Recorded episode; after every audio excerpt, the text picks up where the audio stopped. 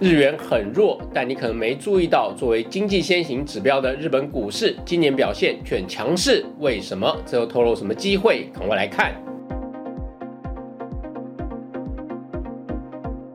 社长聊天室秒懂财经关键字，大家好，我是峰哥。日本开国门了，最近 YouTube 上面充斥着各种日本现场直击的影片啊，连峰哥的同事都跑去日本开心玩了。哎，峰哥也好想去啊！还记得上一次到日本是参加二零一九年的马拉松，没想到一眨眼居然快三年过去了。随着日元疲软，大家开心去花钱消费，顺便救日本经济。不过除了观光业的收入之外，日本经济也真的迎来转机了。关键在这里。传统上，大家对日本的印象是工业大国，特别是汽车跟精密机械。但三十年前，日本一度是世界第一的半导体产业，却被美国全面围堵之后，失去了这个近三十年成长最快速的产业，导致日本的新兴工业实力走下坡，最后被台湾跟韩国追上，而且超越。不过，拜也美国，成也美国。现在，美国为了防堵中国半导体产业的发展，意图在亚洲拉拢台湾、韩国、日本，建立 t r i p l e 哦四方的晶片联盟。这等于重新给了日本机会。因为台湾虽然横挺美国，但光靠台湾是不够的。而韩国显然是美中两边都不想得罪，正努力想在美中之间求得平衡。这一点美国看在眼里，心知肚明，因此对韩国不可能寄望太深。而美国自己最希望的是能把先进晶片制成拉回美国制造，但这非常难。连晶圆代工教父张忠谋之前都公开说。在美国制造的成本比在台湾高五十趴，美国的制造成本高，恐怕难以在世界竞争。但是日本曾经也是高生产成本的国家，不过在日元大贬之后，却可能迎来改变。根据国际货币基金的预估，以美元计算的台湾人均 GDP，渴望在二零二二年首度超越日本跟韩国，成为东亚第一。可能有些人第一时间会觉得傻眼，哎，进入口袋的收入没感觉有增加这么多啊，而且那些受到疫情打击的内需产业，可能还觉得收入缩水了。不过，国际货币基金这种全球性的大型组织是不可能乱算的啊。这当中呢，有一部分因素是拜台币贬值小于日元跟韩元所赐。那另外还有一个更重要的长期性因素，则是半导体这类高产值的先进科技工业贡献台湾庞大的 GDP 产值。我们可以来看这张图，从二零一零年以来，拜半导体跟相关资讯产业大成长之次。台湾的 GDP 从二零一零年的四千四百四十三亿美元，成长到二零二一年七千七百四十七亿美元，增幅达到七十四趴。而同一期间，日本的 GDP 却是从五兆七千五百九十亿美元降到四兆九千三百七十四亿美元，降幅达到十四点二趴。在这段十多年的期间，日本跟台湾的 GDP 默默的此消彼长，再加上最近三年半导体景气极端热弱，终于出现台湾人均 GDP 将超越日本的结果。但日本毕竟是工业大国，又有良好的制造业基础，不可小觑。这一点跟美国的状况非常不同。可以说，美国想要将先进科技制造业拉回本土，失败率非常高。但日本如果在美国的刻意扶植之下，重建自己的先进科技工业，却非常有机会。事实上，在弱势日元策略下，日本的出口已明显增长。来看这张图，以日元计算的日本出口额，在弱势日元下，近两年增长动力明显增强。九月份达到八点八兆日元，已经创下历史新高，并且比前一年的同期大幅增长了二十八点九趴。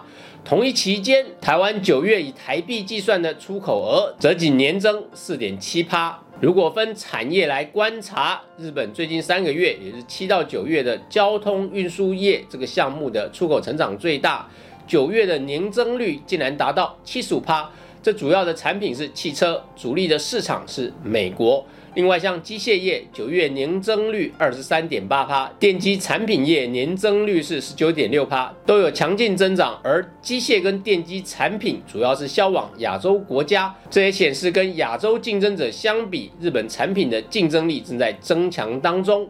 毕竟日本产品的品质在全球都有不错的口碑，竞争力本来就不差，如今又有汇率武器加持，更是如虎添翼。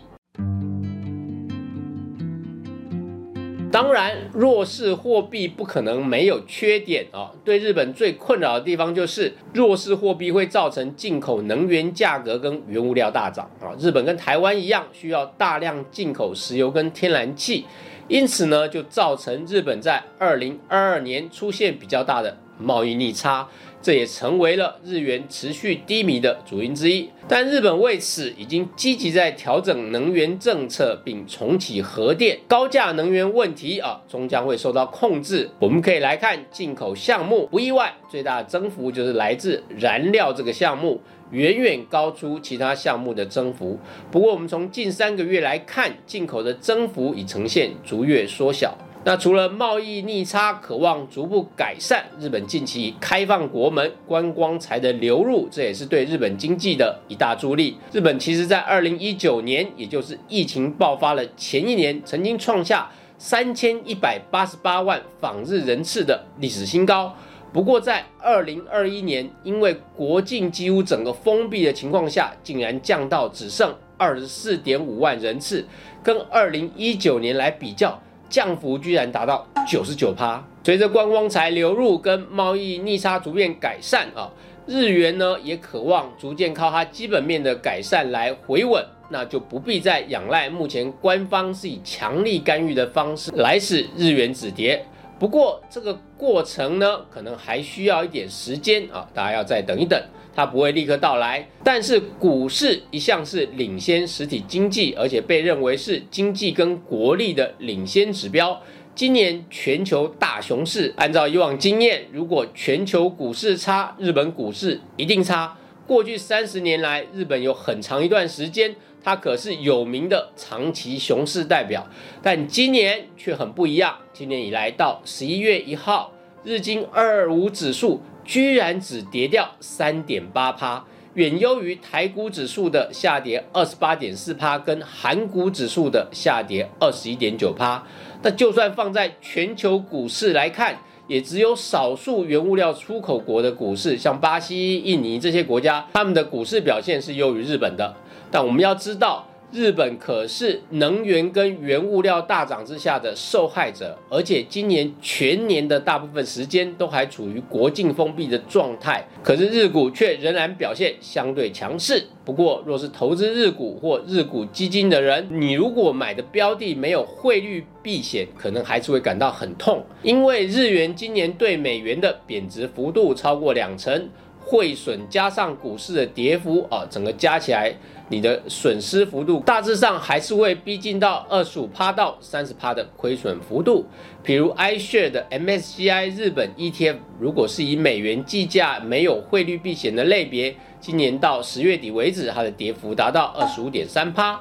不过同一期间，iShare MSCI 日本 ETF 如果是有汇率避险的类别，以及同样也有汇率避险在台股挂牌上市的富邦日本 ETF 零零六四五，它这两档 ETF 呢，到十月底的跌幅大约就只在两趴上下。虽然日元喋喋不休，让投资人有些害怕，不过其实全球货币现在是美元独强啊，所以亚洲货币贬到这边呢，除了美元因为它还有升息空间，所以亚币对美元可能还会持续弱势之外。但亚洲货币它们彼此之间的强弱关系，其实已经进入了相对稳定状态，变动不会太大。